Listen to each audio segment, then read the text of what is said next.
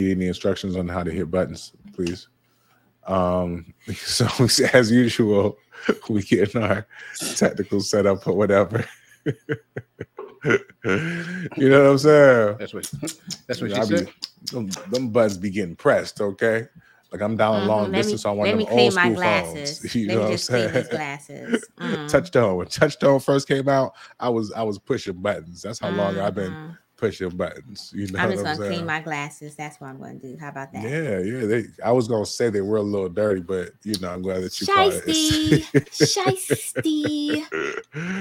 no, they weren't dirty. You just couldn't see clearly. I mean, you know, it's just. Ah, sigh. Uh, so we wait for Jay to get this party started. Wait, You know look how he's saying? looking. He's ready. Who He Jay's gave ready? you side eye. Yeah. Are he's we? I thought I was here. Yeah, See? I mean, I mean, your eyes were saying something different. Yeah. you know what I'm saying. Sometimes you got to read the eyes. It's all in the eyes. Are they? All right, Are they? What?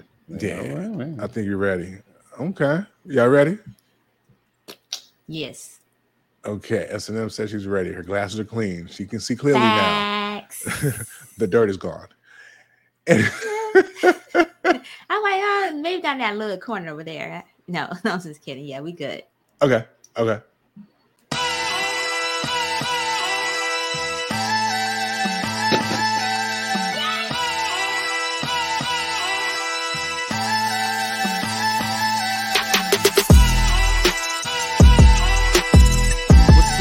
Boy Drizzy Drake, and you are now rocking the page.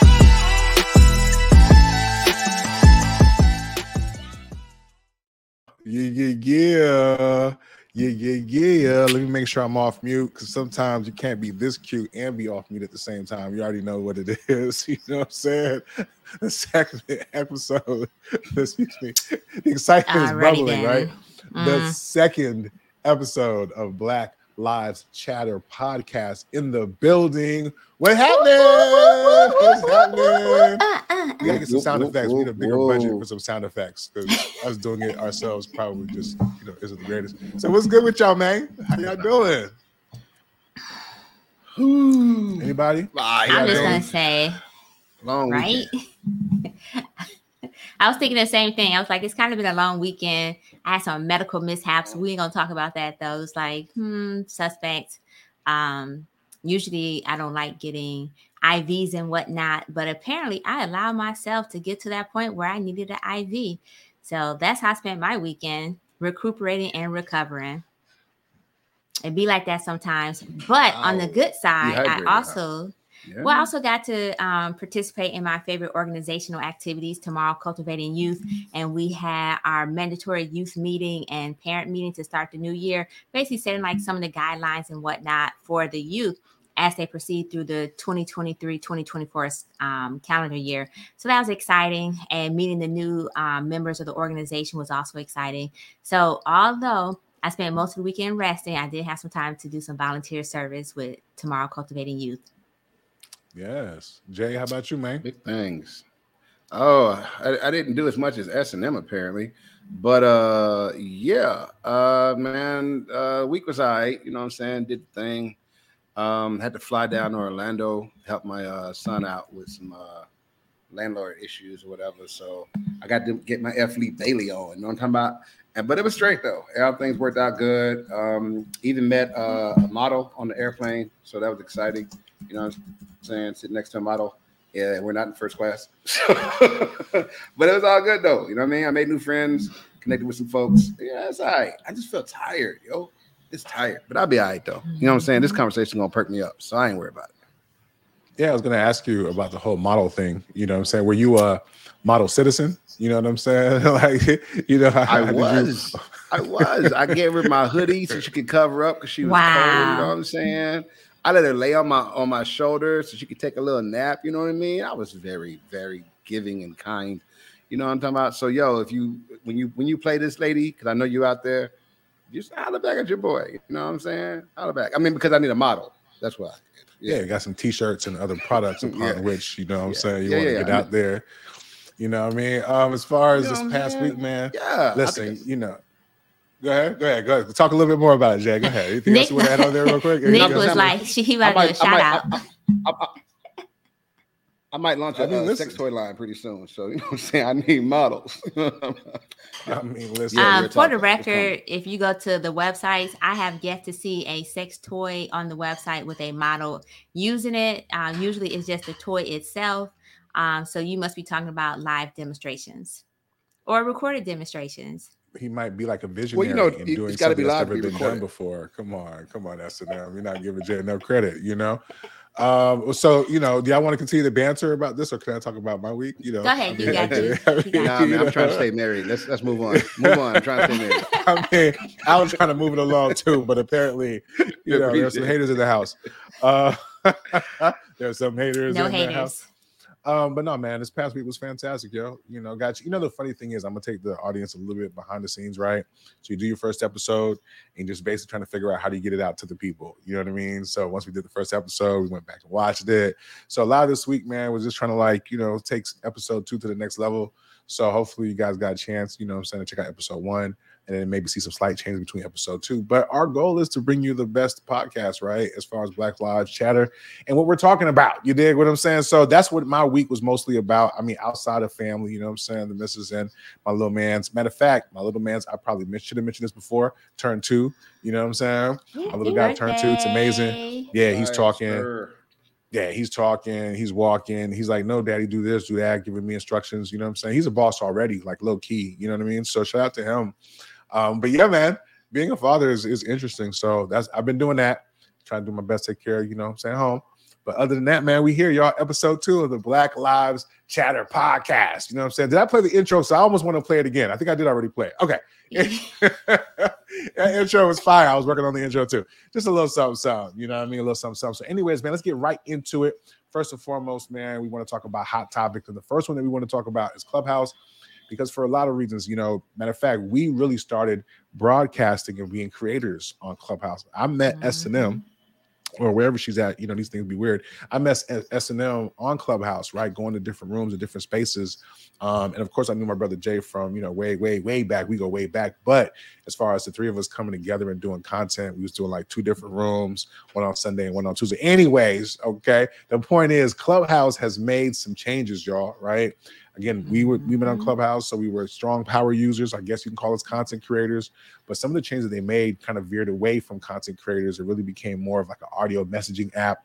So if you kind of think of Instagram stories, I can say something, you can say something, and then it just kind of goes through the story or the different whatever. So you're thinking more of like WhatsApp or GroupMe for many of us who are familiar with the popular messaging app GroupMe, where friends, I think the biggest thing was like friends over followers or whatever. So they completely made some changes um, that shook the entire community, especially those of us who are using the apps. Hopefully, you guys got a chance to at least see some of those changes. But my thing is, changes is inevitable. And how do you feel, or what do you think about the changes uh, that they made, and um, you know how it affects the creators and people who were fervently using the app? Hmm. Well, I'm just gonna say Hmm? this. Wow, I'm just that gonna was say very this. nonchalant, cavalier. Hmm. Next topic, I give her- please. I- you know, look, I, I was in the ladies' first thing, right? And I know I guess recognized was that, and I was just like, Okay. hmm. And so, Mm, that's crazy. but, That's crazy. but Last on the time for that. real, y'all remember the a long time ago there was an app called Marco Polo where you um you basically said something via video recording and then you sent it to the person and you waited for them to respond and you send it to them. And so I'm curious if it's going to go along those lines, except it's not a video, it's an audio messaging and how you're still going to be able to host some type of conversation. So I haven't had an opportunity to really play with it. I know that they took away the text feature so that it's all audio now. And so as with all things though, we have to adapt. So I'm looking forward. Okay, let me not lie. I'm not necessarily looking forward to adapting to this because I'm still trying to figure out how we can parlay this into something that's beneficial to the Black Lives Chatter podcast, right? And so I think once I do some exploration, it'll be all good again. It's just a matter of adapting. Uh, I'll go ahead and say I'm not a fan at all. Um, I, if you've ever been on any sort of um dating site or whatever, you know how choppy messages are communication is uh, when it's all text, right? Uh, there's these lapses in response. You know, the, the conversation just can't really truly flow. So I think this is going to be a transition that hurts some. I'm actually glad we moved away when we did. Uh, to all my um, my uh, reputable uh, Clubhouse uh, creators out there. You know what I'm saying? Check out Black Lives Chatter. You know what I'm saying? Maybe we put you on, see what you got to say. You know what I mean? Plus, we going big, yo. We starting off with a pod, but who knows where we going? So you know what I'm saying? It's like a big tent. We're, we're welcoming you in. If, you know what I'm saying? If you're talking about what we need to be thinking about, you know what I mean? So um, that being said, that's just my feelings Yeah, Y'all have to, you know, of course, ask S&M and Nic, but you know, I, you get my vote. Let's bring them on. So anyway, uh, back to that. I um I think that it's it's it's it's interesting that a lot of the major ways that Black people are communicating now, uh, and of course, you can't have collaboration without communication. A lot of the ways we're communicating are, seem to be faltering. Um, one, the things we created for ourselves, like you know, uh, what Black Planet, whew, you know, it's basic. It's like MySpace, right? And then you got. Speaking of which, was uh the Marco Polo thing S&M? Is that like in the MySpace era, era, it feels like it was like at that same time. It's- so it's it's not that far back, but it was definitely pre-COVID. And oh, I think the app still exists, but it doesn't have as many users as it used to have when it first popped out. So it feels like this is mm. one of those apps where it was good for the time, aka how do we communicate via COVID? How do we communicate with each other and keep the combos going? And also how we get this exposure. So I do credit Clubhouse for bringing together millions of people, but no, it's a little bit after MySpace. I don't even remember MySpace. I think that was high school or something, right? Never I don't mind. know.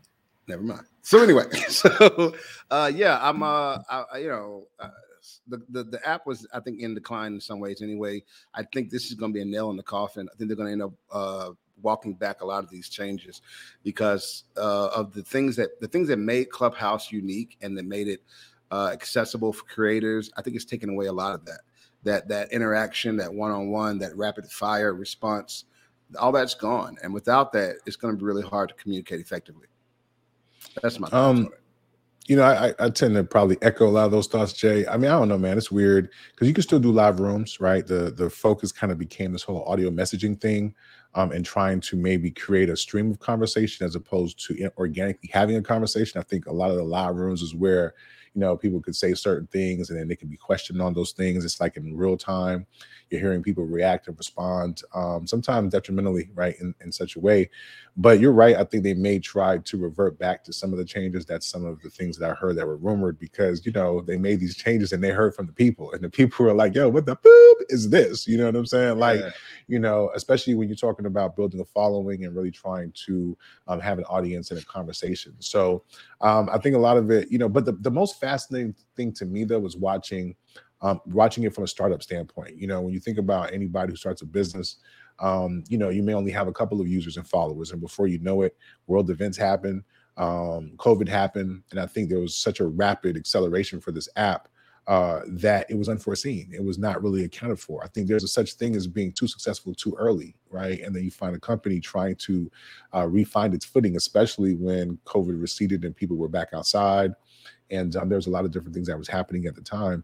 The last thing I'll say though too is I think it's important for creators to learn this lesson that when you build your business on any platform, whether it's uh, Clubhouse or YouTube or any platform, we saw we talked about Fresh and Fit, I believe, last week, right?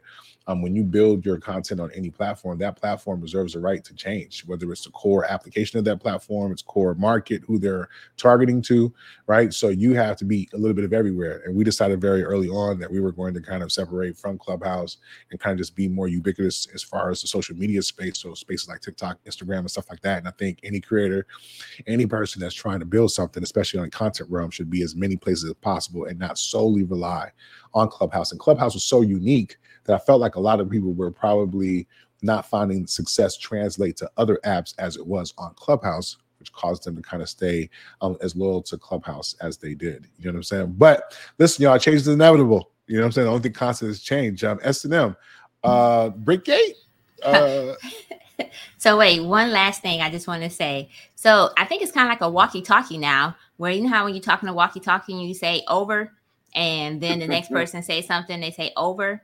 And so I think that's what it's kind of like. But speaking of over, let's talk about Brickgate. I know some people are over it, right? That they're tired mm. of hearing about the black man bashing, black women bashing pertaining to Brickgate.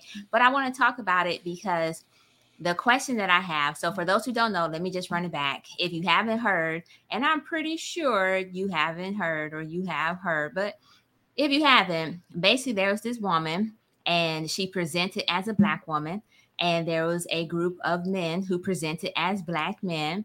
And they had apparently, according to her, she was um, this guy hit her with a brick because he didn't want to talk to her. She didn't want to give the number, right? She didn't want to give the number out. And so he hit her with a brick. However, there was actually somebody who was on scene and he said, no, it's not just that she, it was that she was disrespectful and that she was um she has a habit of being disrespectful. She has a habit of playing tricks on folks and so forth.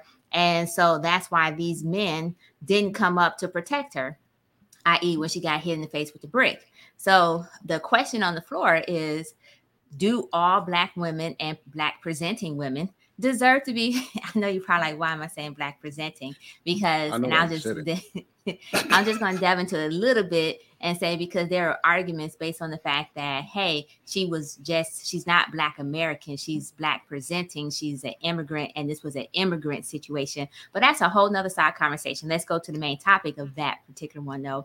Do black women deserve protection regardless of what they're doing is what the question was You, you know, if you're watching the video, you saw me do my Shannon Sharpe, right? No, no, they don't. Um, and here's here's the thing. Um, first off, I'm a married man, right? I got kids, I got grandkids, I got stepkids, which are also my kids, and um, and uh, I have a responsibility to protect them, and they are my responsibility, and I cannot die on some BS and leave them unprotected because I'm protecting somebody who may not either want or deserve my protection, right? I don't know the character of these people and what they're doing out here. I don't know what's happening.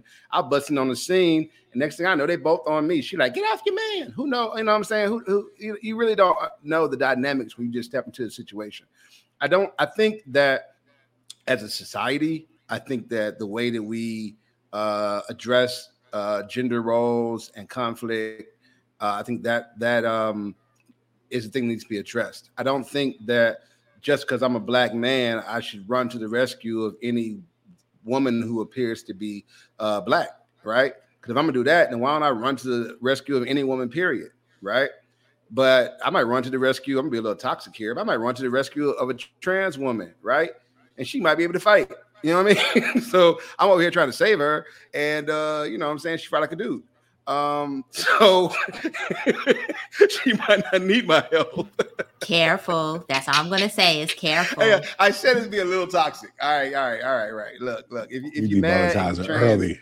you know what I'm saying? Get at me because I'll talk to you. And you know, it's jokes. It's jokes. Got your feelings. Anyway, though, on the serious side, though, um, I would love to live in a society where we were as careful and concerned about each other's well-being, where we could step in, right? Where we could come to the aid of anybody in need. But honestly, people's character is suspect. And I again, my responsibility is to my household first, and then to community at large after that. So uh if I if if trying to save the community means I can't be who I need to be to my house, then I can't be that because you can't the building block that the community rests on, the cornerstone of it is my own family, right? That's how I'm at with it. What y'all think? So basically you're saying you can't save a hoe That's what you're saying now i'm, I'm just saying- kidding I'm saying I'm I can't kidding. save her because she might be. A, I'm just playing. No, I listen. I believe hoes need saving. I spent the greater part of my younger life trying to save these hoes.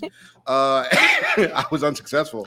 but uh, That's because tried. J. Cole said, "Don't save them. They don't want to Uh, be saved." Oh my like, They don't want to be Oh, I think saved. let's that's what choke J. Cole said. Um, I think Jay, you know, I don't, I don't, I don't, I don't even know really, really start. To be honest. Um, matter of fact, I do, I do.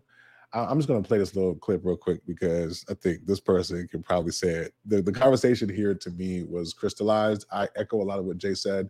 My primary responsibilities to my loved ones and my family. You know what I'm saying? I think there's a lot of ways that men can intervene and interact with Mm. situations like these, you know, somebody get on the phone, call the police, you know, maybe you want to say, hey man, are you sure you want to do this? Maybe try to have a conversation from afar. Um, this blind idea that we're supposed to do certain things, I don't know where that comes from. That's not the reality. The the funnier part to me though, too, is like there's all these people who are like talking about what they would have done.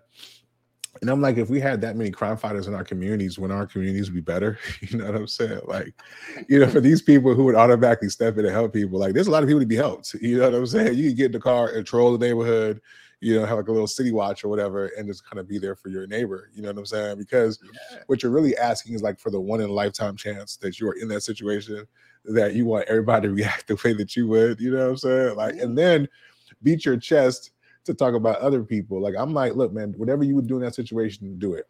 I'm I'm gonna do what I'm gonna do. I ain't gotta validate what I'm gonna do.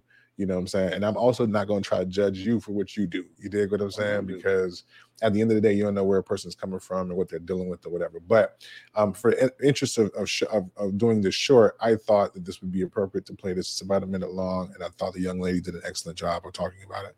So I'll just go ahead and see if we can play it. Uh, pardon in advance any technical difficulties that we might incur because of this. Okay, all right.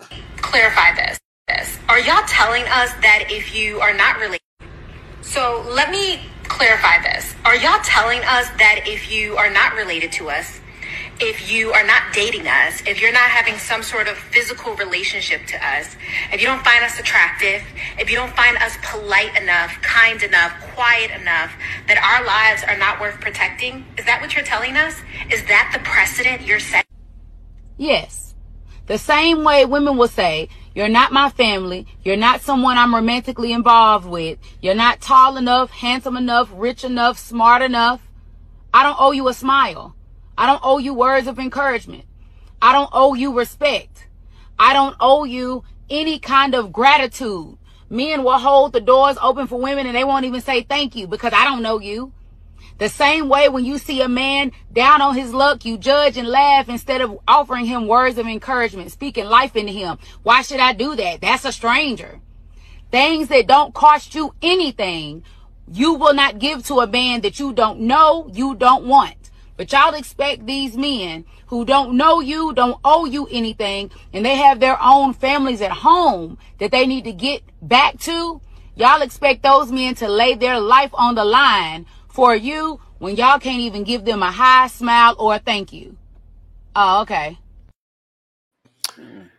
Yeah, I don't think there's anything more that I need to say on that one. Thank you, sis. Nah, she did that. Uh, so I'm going to go ahead and just add some additional information to this. Then, um, for the record, whenever a woman smile and so forth to men, occasionally it is misconstrued as uh, an opening for "please holla at me." And I'm not saying this may be the case for everybody, but some women have learned that they can't just necessarily be that open and welcoming. So just point of clarification. But everything else, I kind of agree with her in regards, especially the fact that some women, and I'm just like some men, and um, in this case, like how some men was like, "Yeah, I'll defend her," and some men was like, "No, I won't." Just like that's how it is with some women, where they come in and they're like, "Oh, I'm not going to respect you because I don't know you," and so she does have some valid points.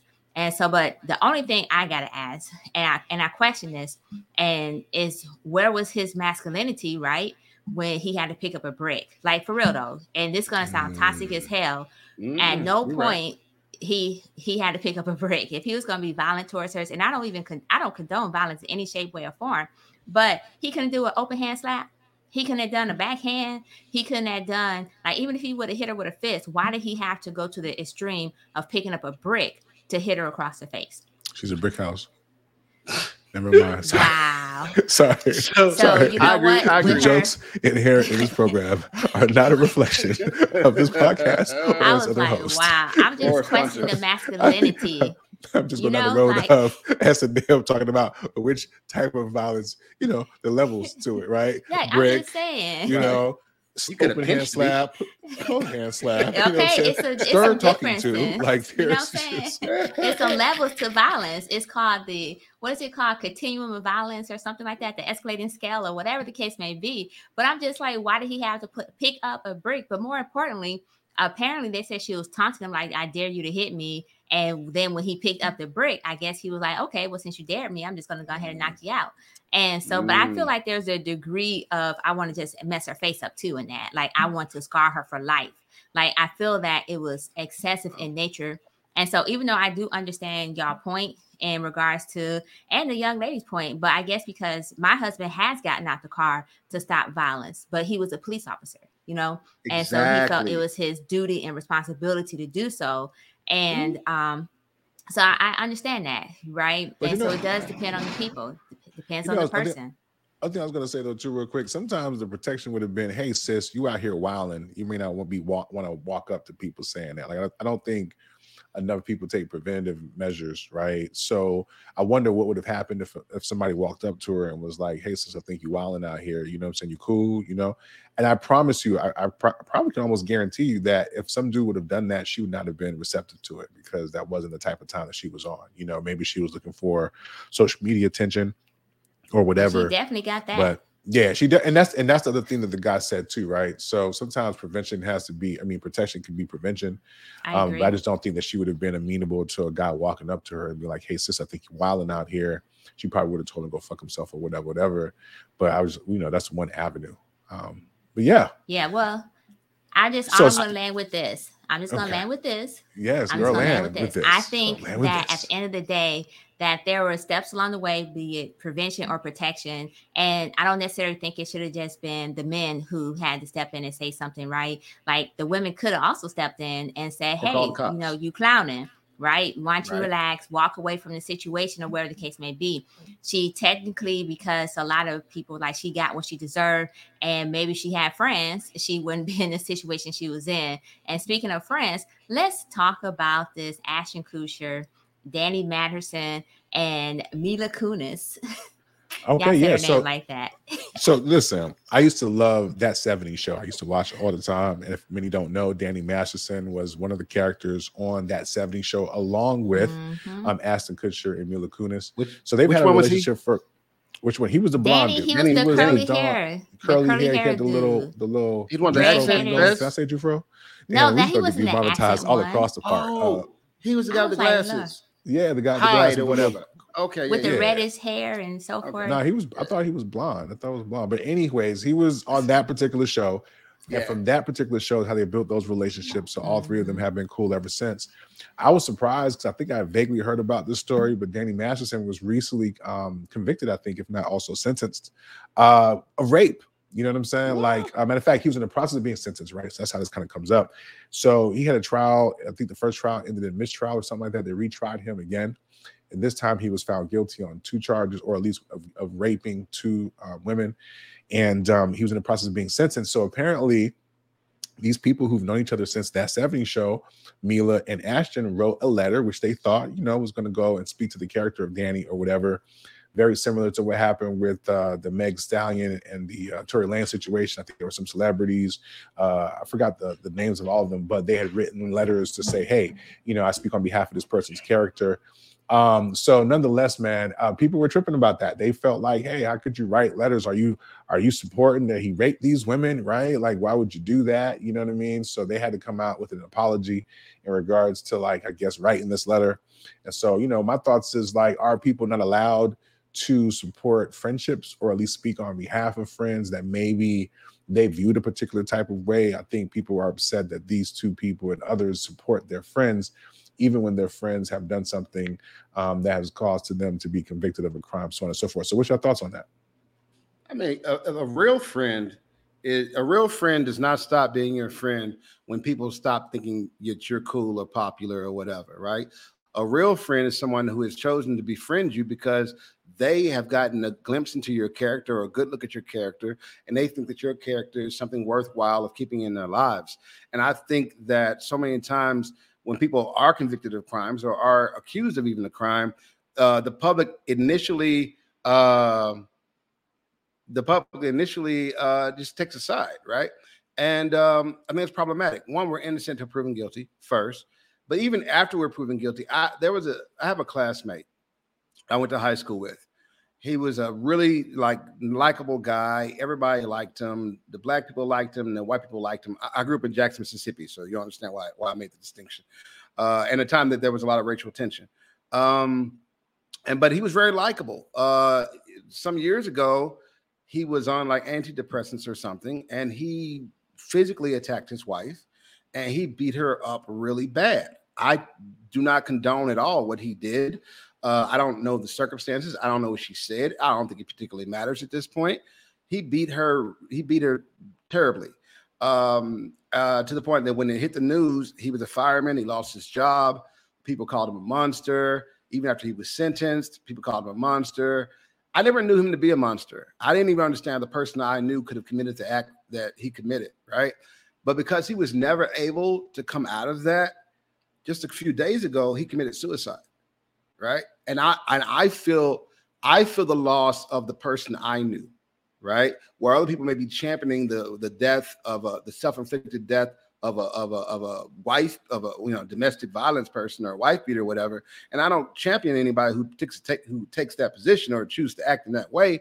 That he, was more than that. So I think that that that them coming to uh, as character references for their uh, castmate and friend says there's more to this person than what this person is either accused or convicted of doing. And I'd like for you to factor in the totality of the human being when you're passing a sentence or you're pronouncing judgment. And I think that's fair.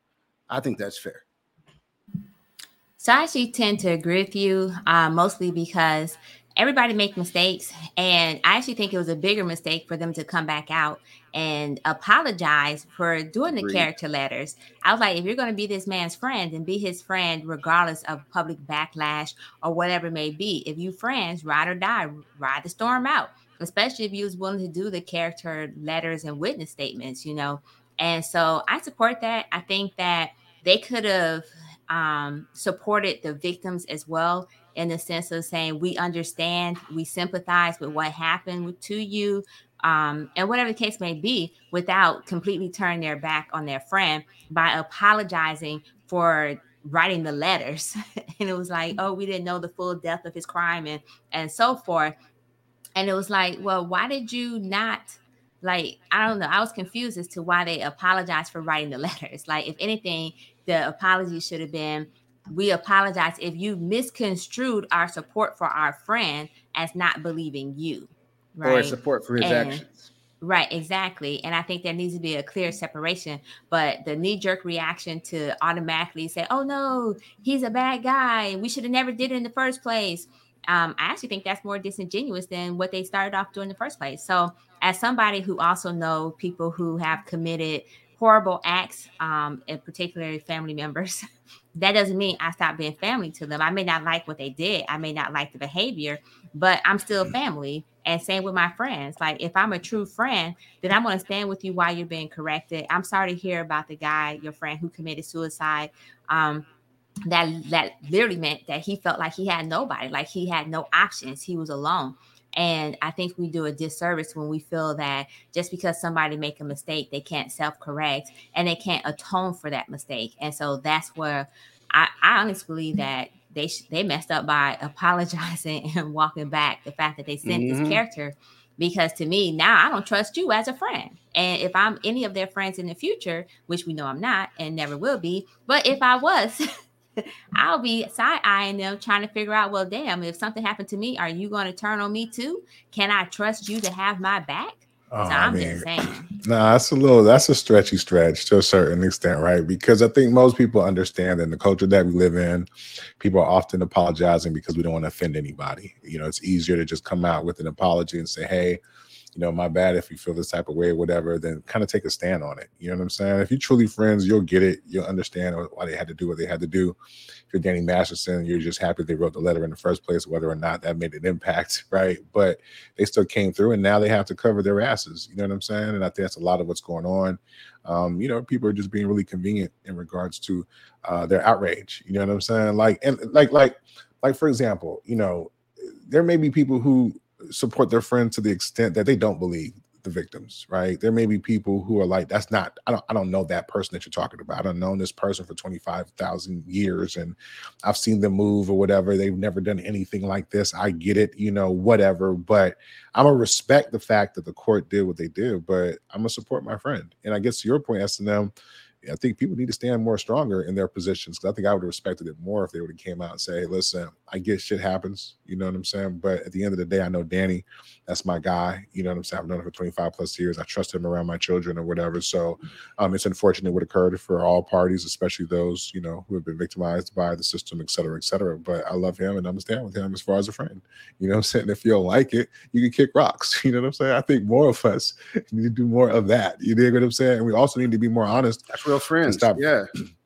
Well, it's not even really. I think it's at this point, man. It's not even about just being real friends, or whatever. I just think you can't let public opinion sway you because it does make you look weak. It does um, take away from the integrity if if it feels like like when um when uh and I'll land with this when uh what's your boy's name um Neo had said what he had said a couple of weeks ago about the trans communities and how he felt or whatever whatever his people came out with a statement and then he came out on camera and was like nah you know what he was pissed because I guess his people made the statement but he was like that's that's not what I feel I'm grown you know what I'm saying if you if you don't like how I feel then that's on you you're allowed to have your opinion I'm allowed to have mine so Facts. you know what I'm saying? So, you know, let's be honest. People die every day, B. People happen, things happen to people every day. You know why we don't care? Because we don't know those people. Right. So Mm. now we want to pretend like we care because we've we've heard their name on a docket, but we still don't know those people. Right. So should I pretend to care now because somehow my friend is connected to those people that I didn't know before then? Or am I just being honest about the fact that we don't often care about people we don't know? But um anywho. Can, can I add one more thing?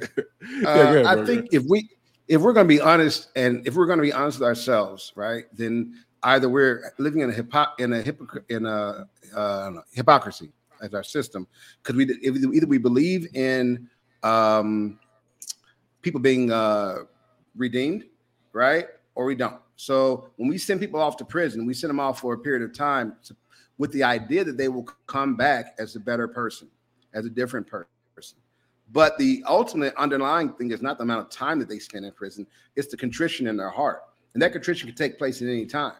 The time served is merely a balancing of a, of a ledger, if you will, for the time that they took from someone else for whatever the injury is. The, be- the, the, the worst thing you can take from a person is time because you can't get it back. You can get money back, you can get lots of things back, you can never get time back. So that's why time is a punitive thing in our prison system, our penal system. But we we penalize people and we incarcerate them with the idea most times that we're expecting them to come out on the other side as a changed individual. That's why we release them, right? It's why we have ter- uh, sentence uh, length uh, and, and um, we have li- limits, excuse me, to sentences. So I said all that to say, I, I, I, disagree with the underlying idea, which I think is that once a person has been, la- been labeled something by the public, that's who they are for the rest of their life. I, I- I think that we have to give each other room to grow, room to learn, room to be better. All right, because none of us are, flaw- are flawless. We're just better at getting away with the things that we've done. Uh, I just want to add one thing to that. Uh, No, our prison system no, is not no, meant to no. be rehabilitative, and I'm going to leave it that way because that's a whole It nother should- conversation. I mean, yo, we am I the only- different right, Am I the all right, only let's person like paying attention to the time? We got two more. No, sorry, y'all, but it's a- audience people all right, out there. This is what I happens said it's when another this, conversation on a this different is, day. this is what happens. She said we're going to table it. We gotta We, take we them out. good. We, We good. I, got am segueing. two more. Two more. You know, They're so very I'm short. like, I'll make them short. Come on, man. They're on, very man. short. All right. So the first thing is speaking of public perception and people jumping off on the wrong foot. Uh, Blueface, right, is another dad has another child, or does he? So uh, if you haven't been keeping up, uh, Blueface rapper, whoever, and Chrisean Rock, who's also a rapper, she's like Tatiana, right? That's her.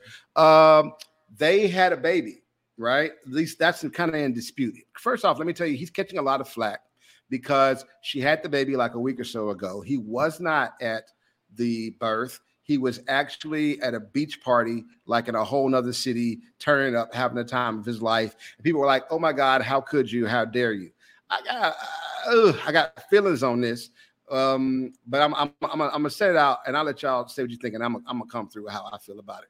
But so now he's getting even more flack because um, they're still like, you know, he hasn't shown up and he's not claiming the baby and other stuff.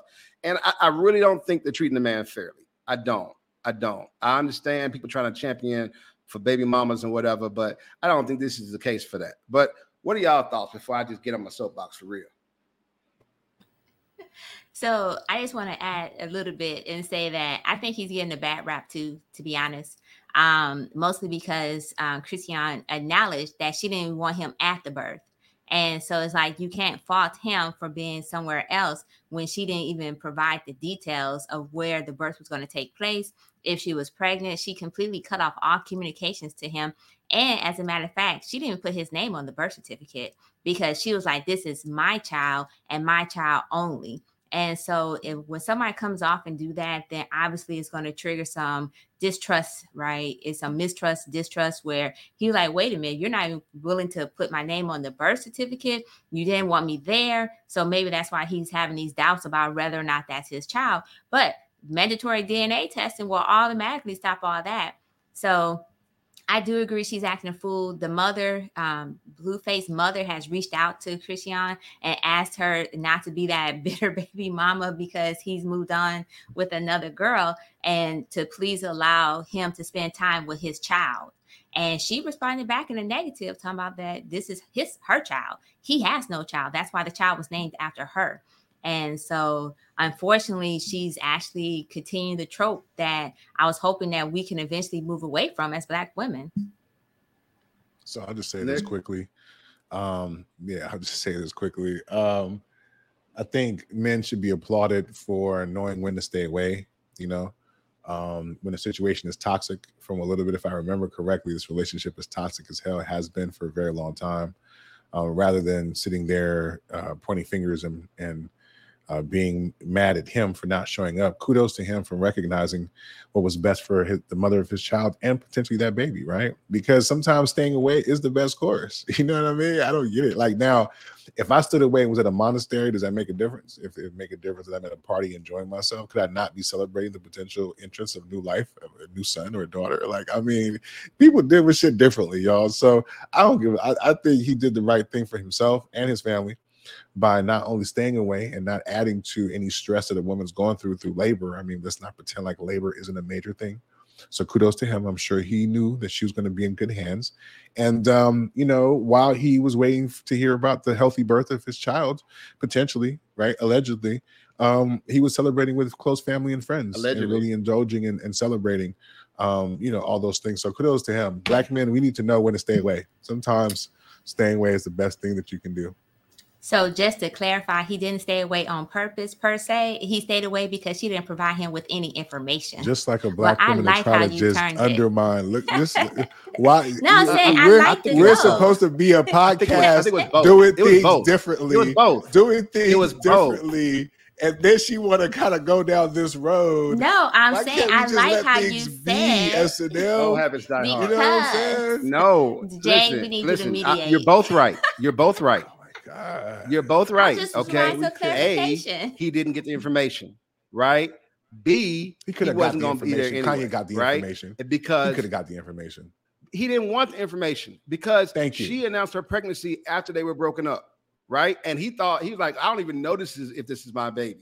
Secondly, she yap yap yapping about he ain't got to be there. I don't need him and all that. Well, then I mean that's what you got. I mean he's not there. On another side, he's already been at the birth of a child. He's got a three year old. He been there, done that. So it's not like he doesn't know how to show up for a birth, right? It's just this baby, it's a maybe baby. And he wasn't with the chick. You know what I'm saying? Like she's like, well, I didn't have sex with anybody after we broke up. Yo, that's between her and Jesus. Nobody else knows. And you know, so you know, uh, outside of paternity test, I think he made the right moves. Stay away from toxicity. Stay away from places that can get you yoked up, yammed up. I think he made the right play. I mean, listen, the baby is never going to remember who was there at his birth. Never. So if a baby turns out to be his, he can show up when the time is right, and it, and the baby will have everything he needs. So that's all it Agree. is. Everybody else is just on some BS. You know what I'm saying? You know what they're doing? They quarterbacking. They quarterbacking. They're not even in the game. That's what they're doing. Matter of fact, Which speaking of quarterbacking, segue. I see you. Yeah, I want to give a shout out to my homeboys, Baltimore. You see me working right here. All right. So I want to give a shout out to the Baltimore Ravens who have made history, right? History. Get this, black people. They are, and I, it's shocking to me that they're the first. They are the first NFL team with an all black quarterback room right? We're talking quarterback coaches and quarterbacks. Yes, get on the snaps, man. And I got to wonder why we in Super Bowl 59 11, and it's the first time it's happened. But I mean, that's just me asking my questions, talking my talk. So what y'all think? Yeah, I mean, listen, I'll just say this also quickly. The NFL season's upon us. You know what I'm saying? This past week, the first game was on Thursday. A bunch of people excited with their fantasy football teams, you know what I'm saying, on deck. Um, so yeah, kudos to the Ravens. I mean, hopefully it translates into them winning. You know what I'm saying? At the end of the day, if they ain't winning, um, what does it mean for real, for real? Uh, but you know, hey, listen, kudos to them. Um, you know, that's pretty much what I got, man. I'm excited about uh, the season. And actually, if I'm going to talk about football, my little personal shout out, shout out to two things. One, FSU won their second game. We blew the hell out of them little boys. You know what I'm saying? I don't even know who they were playing with. And number two, man, shout out to Coach Deion winning his second game against Nebraska. If I'm not Mhm. mistaken, their coach was talking mad caca. And un- Mm-hmm. unfortunately for them, they got that beat down as well. So yeah, man, football's back, baby. Kids are in school. It's the fall, y'all. Before you know it, Thanksgiving's gonna be here, Christmas and all that, man. I love this time of year. But that's what I got though on the football front. Yo, S&M, you Uh, got something? I was ready to say very light on the commentary for football. And while I do watch football, I'm just going to say I'm happy to see and hear about the Baltimore Ravens. Hope they do great for the season because if they produce, it's great. If they even if they don't produce, right? To me, it's still a good look. However, we we know how it works in the community in that particular community if they don't produce the results that they need to keep that action going. So, but still, shout out to them and also shout out to Deion. I agree, and I'm gonna leave it at that. It was it's been great. Um, I don't watch football like that. I may watch college football, but I'm just saying I'm excited that you guys are excited because I don't watch football like that. Might give you a little piece well, of thank quiet you at the for home. sharing our excitement. if, if if the hubby watches it, you know, you know, you got some free time on Sundays and maybe Saturdays to kind of, you know, you know, that's how I look at it. Like, you know, uh, it's crazy because my old lady, she actually likes those sports too, so we can watch them together. But on Saturday, she's like, "Yo, I'm gonna do some shopping, and I'll just be here with Sir, and I'll just watch my sports." You know what I'm saying? Shout out to that. Shout out to manhood. You know I'm saying? I will Yeah. say this on Saturdays it's his day. So I have to bounce. We can't even be in the same room because we don't support the same college teams. So even though I'm out the house or in the house, we're not in the same space because we don't support the same college teams. But Saturday and Mm, Sundays, that's his time now that football season has started. So I will acknowledge that as well. a house divided. Right there. Okay. Speaking of houses, talk about it, S and M. Let's get to the main topic, y'all. You know All what I'm right, saying? Let's talk right. about it. So we actually had we were thinking about some of the topics for this as far as just the title itself, right? You know, are single mothers being singled out or um Simpson single mothers, why they go together. I think we kind of landed on that one as far as why they go together. And um, this is our topic because if you haven't heard, Yo Gotti and Angela Simmons are together, right? And she, he just recently announced that she's the one. Her birthday's coming up. He's all ready to celebrate. And um, of course, the folks in the woods, you know, the haters and so forth had to come out. Well, let me not say the haters, let me just say people with differing opinions had to come out the woodwork and state that, oh, she's just settling because she's a, a baby mama and over 30. And he's, and um, Sounds like hey, that's what I was saying. But you know, we're gonna say different opinions and perspectives and so forth. And then they went on to call Yo Gotti a simp for getting with his baby mama. And it was like, well, why he gotta be a simp? So my first question, if he's willing to be stepdaddy or play stepdaddy, does that make you a simp? Is it really a simp that you okay with being stepdaddy? Um, first, shout out to Boyz II Men. Simping ain't easy. Uh, secondly, um, I don't. First, all right. So I'm in a blended family, right? And I, my first wife passed. My second wife was not great, and uh, but it was a blended family too, right? So I ended up being a stepdad. It step being a stepdad is hard. Uh, stepdad should be commended because there's a there's a struggle between applying the correct parenting and not making it look like you're treating this child differently than you would treat your own child, right? Because really, if you're parenting well, you're treating every child differently because every person is different. So, uh, being a, step parent, step mom, or stepdad is is very difficult, man. It's treacherous. So, I shout out to anybody who's doing it. I would never call them a simp, ever, ever, ever. You're taking up a responsibility that somebody else put down that you didn't have to pick up. The government was not going to make you pick up, right? They weren't going to put uh, a lien on your check or nothing, and you up on your own decided to contribute to this these person's well-being, whatever. Kudos to you, my man. No matter if you young Gotti, young Blue, whoever you are. Um, as far as the single mother thing or whatever, first, Angela Simmons has always been on my yeah, she can get it list. So I don't think her age or that she had a baby should take away from that um, at all. Uh, I think that people just looking for a reason to, to take away from her or to hate on their relationship. If you can find love with somebody who knows you and you know them and y'all can build together, then y'all can work out all the kid thing. All that stuff is extra, man. You can solve that. I say there's nothing wrong with it. He's not a simp, and single mothers should, uh, if they get find somebody who's going to take on this family they already started, then that's awesome. That's awesome. So I, I like just So- So if you're hearing my, if you're seeing my head bob, is because it goes down in the DMs of playing like in my internal thoughts as I'm waiting for my opportunity to speak. It goes down, it goes down. Um, That's number one. Number two, it goes down. number two, I would never call Yo Gotti yourself. I would never do that. I don't know the man. Have too much respect for what he's done in the business and the hustle, um, how he purports himself. You know what I'm saying? There's a part of me that actually even appreciates that, you know, he shout out Shorty in the song. You know, he saw something, he wanted something, and he got something. You know what I'm saying? There's some some committing that goes to that too, right? So I'm gonna take it off of Yo Gotti for a second, right?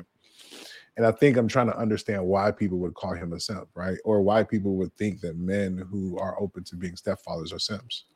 I think the logic that I've heard is that some men feel like if you have options, why would you choose that, right? So imagine somebody who has as much money as Yo Gotti, and this is usually coming from people who are not in Yo Gotti's position, but they're saying like, "Damn, if I had Yo Gotti's money, you know what I'm saying? Think about all of the starlets I could be talking to, you know what I'm saying? All the the regular everyday James, you know what I'm saying? Like, you mean to tell me all black women of a certain age of 30 or whatever got kids? No, there's some women out there who ain't got no kids. So why are you, King, settling for a woman who's already had a child by someone else. I think that's the logic, right? And then the other part is what's the conditions with the child's father? You know what I'm saying? Is he still in the picture, right?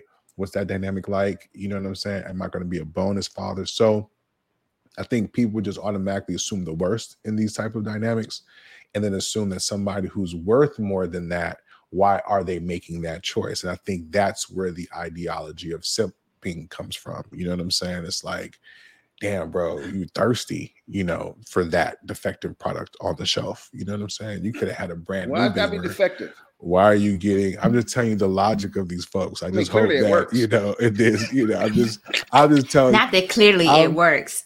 like like that's almost that's almost like the idea like if i can afford a brand new porsche that nobody's ever driven in right would i prefer that?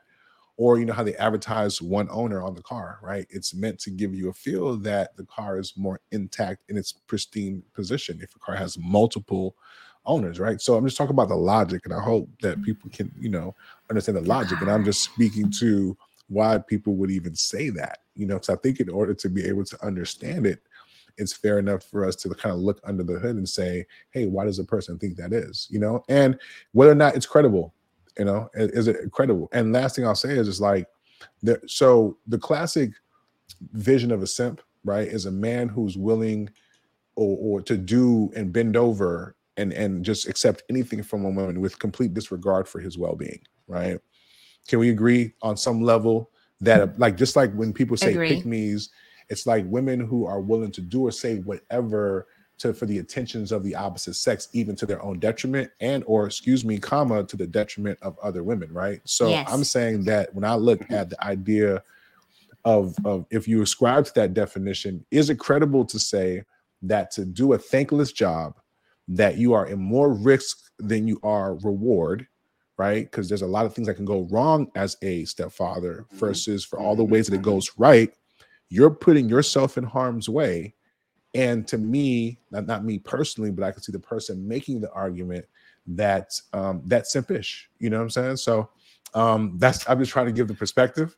Uh, you know, I hear you. but I'll land, I'll land by saying I'll land by saying this last little piece, right? I have not been put in the position um to be with seriously a woman. I've been married for quite a long time. I would like to think though, honestly, that if I met an amazing woman, that I would be open to it, right? Um, amazing woman, depending on the age of the child. So there'd have to be certain parameters that would make sense for me, right? So I'm not knocking it or anything of that nature, but I do think we got to be fair that there are, even though the conversation can seem ugly, there are legitimate arguments that underneath it that I think if we're able to address it, then maybe we can find solutions um, to where we find some common ground. But if we don't do that, then it's just going to be a bunch of people yelling at each other. Okay, so real quick, just to provide some more background context on the story, then, uh, especially when you talked about what are the circumstances, the father's still around, and so forth. And I like that you brought up down in the DMs because that's when he first gave a shout out and tried to holler at her. Apparently, at that time, she was engaged and pregnant already. Her fiance ended up passing away. And so a lot of folks don't take in consideration that at the time she was already engaged. She already had a fiance. And so for to me, for them to say that she's not worth it or he's um simping is just unbelievable. We'll put it that way. But anyways, I felt that he was being tenacious in his approach because he identified, like you said, what he wanted back in 2016. I think that's when the son came out. And now look at 2023. He don't got his dream. He don't got the person who identified as the one. And so that's just a little bit more background on why they're like, oh, she back then she didn't want you. Now she's a knot and she's all over you. And it's like that's not what happened though, you know. And these overgeneralization towards single mothers. And to be honest, I'm like, he's a single father. He has six kids compared to her one. I think it's six. Let me not put extra kids on them or whatnot. But anyways, just a little bit more background on that. Jay, I see you ready to jump off the mic here. Go ahead. No, I'm with you. I, I won't say much because I know we're running low, low on time. But I will nah, say, you know, uh, let's talk about it. It goes down yeah. on the podcast it goes down. so, all right, well, let's run it up then. Run it up. Um, no, I'm just gonna say. Um, he, uh, he, he, he, like you said, he put in his claim early on. You know what I'm saying? Situations didn't work out, and then they did work out. He knew what he wanted, and he got it. And if anything, I mean, technically, she's probably taking on more than he is, right? Because he got all, all these other situations um, wherever you can find a person for you, find that. And you, you know, I've learned it's not who, it's not where you are, it's not where you're from, it's not how much money you got. It's literally who you're with. It's gonna make the difference in your success or your failure. So if he linked up with the right person, and that's all that really matters, they can solve everything else. I no, agree. So I, Go ahead, Nic. No, go ahead. I said, no, no, no, you, oh. know, you want. We're not really having a conversation, y'all. We're not. So you know I just want to know: no, no, is he no, settling though? Like, yeah, is he settling? Yeah. Is he settling? Is she settling? You know what I'm saying? Like, is there a is there a need for one or the other person to settle when there's a single mother involved? Like, so for example, they're both single parents. I agree with that. So that's why I'm but asking. I don't think that's what it... makes it. I, but that's not what makes it settling to me, right? That's not right. why just settling. I feel like just because, like, so for example, right? Let's say a regular person, me, for example, I'm not a celebrity. I don't have millions of dollars, right? I don't think people would necessarily fix their mouth to be like, oh, I settled for Angela Simmons, right? I think some people, now she may not be my cup of tea, she's a little bit younger than me, whatever, whatever. But the point is, is that people would say, oh, look, Nic regular guy, he came up because they may ascribe certain things to Angela mm-hmm. Simmons to start in terms of her celebrity, how much money maybe she has, and stuff like that, right? So it's not just simply because she has a baby, no, right? It's almost Russell Wilson, for example. I don't I don't think he had a kid before Ciara, right? But mm-hmm. they look at him and say, Well, damn, you're a quarterback of a team, of an NFL team, you got all this money, you're a decent looking dude. Like you have the pick of the litter. Why would you pick some. So I think it depends on like people's perceptions of the hierarchy of the two participants in that situation, right? For them to look at it potentially as settling. And I think it also depends on that person's persona, right? So uh, Puff Daddy or P. Diddy was P. dating Diddy. Caresha, who Diddy. has kids, but he did it in such a way that you're like, oh, it's Diddy, right? And, and on top of that, he was in a open situation to where you didn't feel like he was being selfish by being with her because it wasn't like he ne- he was necessarily claiming her in a more traditional type of way, right? So what I'm saying is how we look at what settling is depends on the dynamics, I think, often of the two individuals in the situation, but also how we look at that person. So when people see Yo Gotti, they would say, bro, you can get almost any chick out there. Why would you, here it goes, settle for her, right? Even though, you know, he may have feelings for, I'm talking about like people's perception of a thing. And from Angela Simmons' standpoint, people can say, well, damn, sis, you're over 30, you got a kid. So they're trying to make it seem like she's settling for him. And I'm like, that's just Miss misandrous as fuck, right? Because even for her to find somebody of his caliber, you would think at best are on par. But how is she settling for him? Like, how is she selling for him. Well, no, they're saying she has no choice but to settle. And that's why she went back to him because she had no choice because she has this kid and she's over 30. But I'm saying and that that idea is asinine. I agree with you 100 Why? Because because he's an upgrade? Is that what you're saying? Because no, he's of a certain stature over, and a certain standard. Right. Yeah. So you're saying yeah. he's an upgrade. You're saying he's higher than her and she's no, marrying above her station. That what you're saying?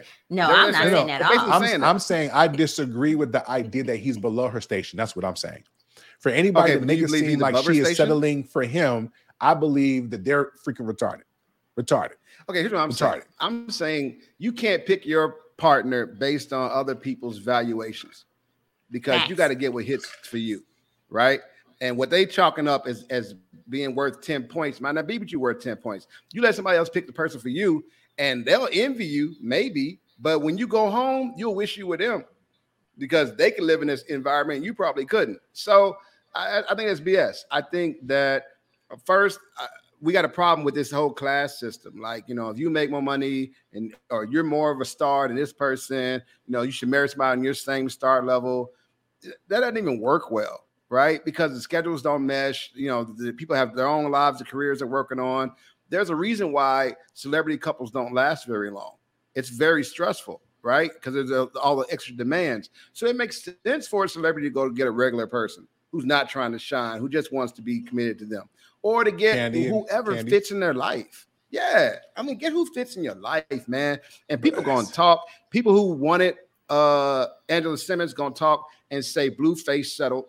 People who wanted Blueface going to say Angela settled. But you know who ain't See- saying that? Them. No, see, that's that's, that's why I'm saying we're not having the conversation, right? Because What you mean?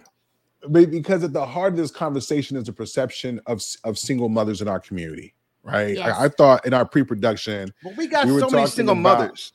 no, no, I'm saying, but but that's but I thought at the core of this conversation, right, Okay. was this perception of black women and their value, and in relationships and why I'm looking at the thing right now again, Right. uh, Right, audience out there. One of the core pieces is why is there such this thing, right? So it's not about date who you want, right? Just for the sake Right, of it dating is who you what- want. It's It's about single and- and, and and the reason why I think I'm single mothers we're included. Go ahead. but I'm no, no, because what I'm because what I'm saying is There's we're not perception. acknowledging that it's different. Not only is there perception, there's differences. If you are a man trying to get to know a woman, if she does not have kids, your ability to get to know her is going to be different than a woman who actually has kids. Agree or disagree, Facts.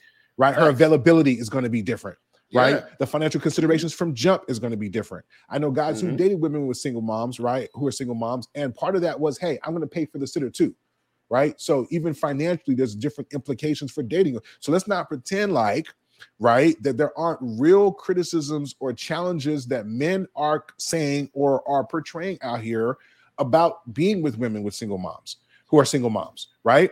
And then that has nothing to do with whether or not there's another man in the picture, right? So let's so when we talk about the perceived disdain, is it really disdain or is it criticism that people are saying in regards to how they feel people are moving in the dating space? Why would a high value man, Kevin Samuels, rest in peace, want a particular certain type of woman if he can have a certain type of lifestyle and if he can provide? We can, we we can't be in a space where we talk about how the numbers are lopsided for women to find a certain type of caliber of dude, right? But then when a certain air quotes cal- caliber of dude, and we say it doesn't also equally make sense that he can have anybody that he wants. You know what I'm saying? Like for every one of him, there are 300s of, of hers that want one of him, right? But And he does- still chose that single mother, and that's what makes that's it beautiful. that's a fact. But I'm so. But the thing is, if if if if we're gonna focus only on Yo Gotti and Angela Simmons, I feel like no, that does to a ourselves a disservice, right?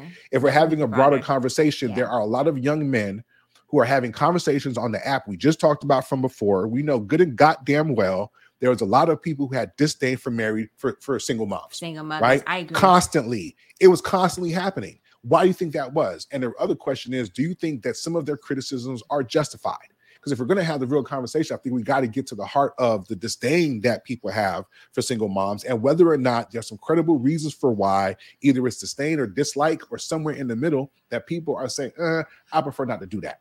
I think there are different levels of single moms, right? You got a single mom, then you got a serial single mom, right? She got like three to five kids, and you know what I'm saying, and six baby daddies. uh, you know, do the math, and you know that's clearly this woman doesn't make good decisions, right? Clearly, right? But you could be a single mom for a lot of reasons. So I don't. I, I personally am aware of the flack that single moms get in the black community, and I understand from a moral position, from a community position, why we don't want single motherhood to be as commonplace as it is, and why we want um, you know, we so in our so to that end, we would shun them, right? We would make it something that's a social pariah that people don't want to do because it will make you less eligible to be married, less eligible to get your own uh what's his name, uh Yo Gotti or whoever, right? But there's different reasons why you could be a single mom, right? You could have been uh in a relationship and your your, your fiance gets shot because you live in a bad city. Now you're a single mom. Does that mean you're no longer uh, eligible or, or worthy of love and relationship? Facts. You know what I mean? Now, you know what I'm saying? If you're just collecting checks, then that's a whole different thing. so I think Now that we going the- the- somewhere. That's how we this- going this- somewhere. the scourge of single motherhood is not a, a red letter, a scarlet letter we can just stamp on every woman who is unmarried and has a child. I think it's important to know the background and the situations, just like S.N.M gave in the case of um man, her name Angela. escapes me because we were just Angela, talking about her. yeah. But yeah, Angela, right? You know, she there's a reason why she was a single mom. It wasn't because she made a series of bad decisions. She had some bad breaks. So Yo, that's why. I, so I, I, I, I, I did kind of overlook the single mom thing, but I want to say on that, I do think single moms get a bad rap. I agree. Um, I now I do think the serial single moms deserve shame, shame, shame, shame. I do think that. I think if you if, if you haven't figured out by the second or third baby daddy that you are, your picker is broken and you should stop fucking people raw, then let me tell you, your picker's broken. Please stop fucking people raw. Don't do and it. now for anyway, the men that, who create all these single mothers. Um, no, I won't do that. I'll let you finish. Save your up for statement. I thought- Let me- get, let me- get your abortion money up. right? You know what I'm saying? So look, look, I'm just so I agree. What I'm trying to understand is that the generalizations that single mothers get grouped in, period, no matter what the circumstances, right? Is that overall generalization that okay, you're a single mother, you obviously made bad decisions, you obviously made bad choices without taking consideration that each single mother is an individual and have individual circumstances and choices that may have led them to being that single mother. And then at the Mhm. same time, when we talk, when we add in other factors such as how many kids they may have and the age of the kids or how many baby daddies they may have or and whatnot, then it adds to that, it complicates the matter, so to speak. And so when we speak on single mothers, it's like, okay, like you just said, it should be a shame in the community, right? But we don't speak on the circumstances that actually create these single mothers. We don't create a, we don't actually speak on the circumstances that continues to contribute to the rise or decline. And for the record, single mothers are actually on the decline in our um in our community, even though the marriage rates are enough. low. I know, I will say that as well. But you know, it's like the responsibility of single motherhood. A lot of times they put it on the woman and say, okay, it's your fault that you're a single mother body, her without choice. recognizing that it takes two to tango and her that uh what are you saying back there in the background mr low-key Her comment body, choice. so let's wake up that part of the conversation too how we got so many single mothers in the neighbor in our in our community why we have so many and, and then on top of that just like you pointed out that you know single single mothers circumstances and all that good stuff let's talk about the single baby daddies in the community because now i will say stats show that there's more single mothers than baby daddies apparently in the Mm. community Mm, and Somebody so sharing. exactly. So let's talk about their responsibility to contributing to the community, right? Their com- their community dick basically, and re- and they're contributing to the single motherhood. So let's hold them accountable as well. So, Okay, so but there's on, no disdain to that. There's no disdain to the community dicks. Bec- But okay, so here's the thing, right? This is what I'd be wanting to understand. I want to go back to something Jay said, right? Like, why? So can we all agree there's a double standard? Do we all agree there's a double standard when we talk about how we look at men and women? Okay, cool, right? Do we re- do we believe there's probably a basis for that double standard on some level, right? I would say that some people feel like because you guys, and by you guys I mean women, carry and bring children into this world, it's different than us men because we just make the deposit and then y'all do pretty much all the work, right? It's the same reason that justify like why it benefits y'all as women. We do understand that also helps to lay down the foundation of a double standard, right? I just want because you, you keep on going back to.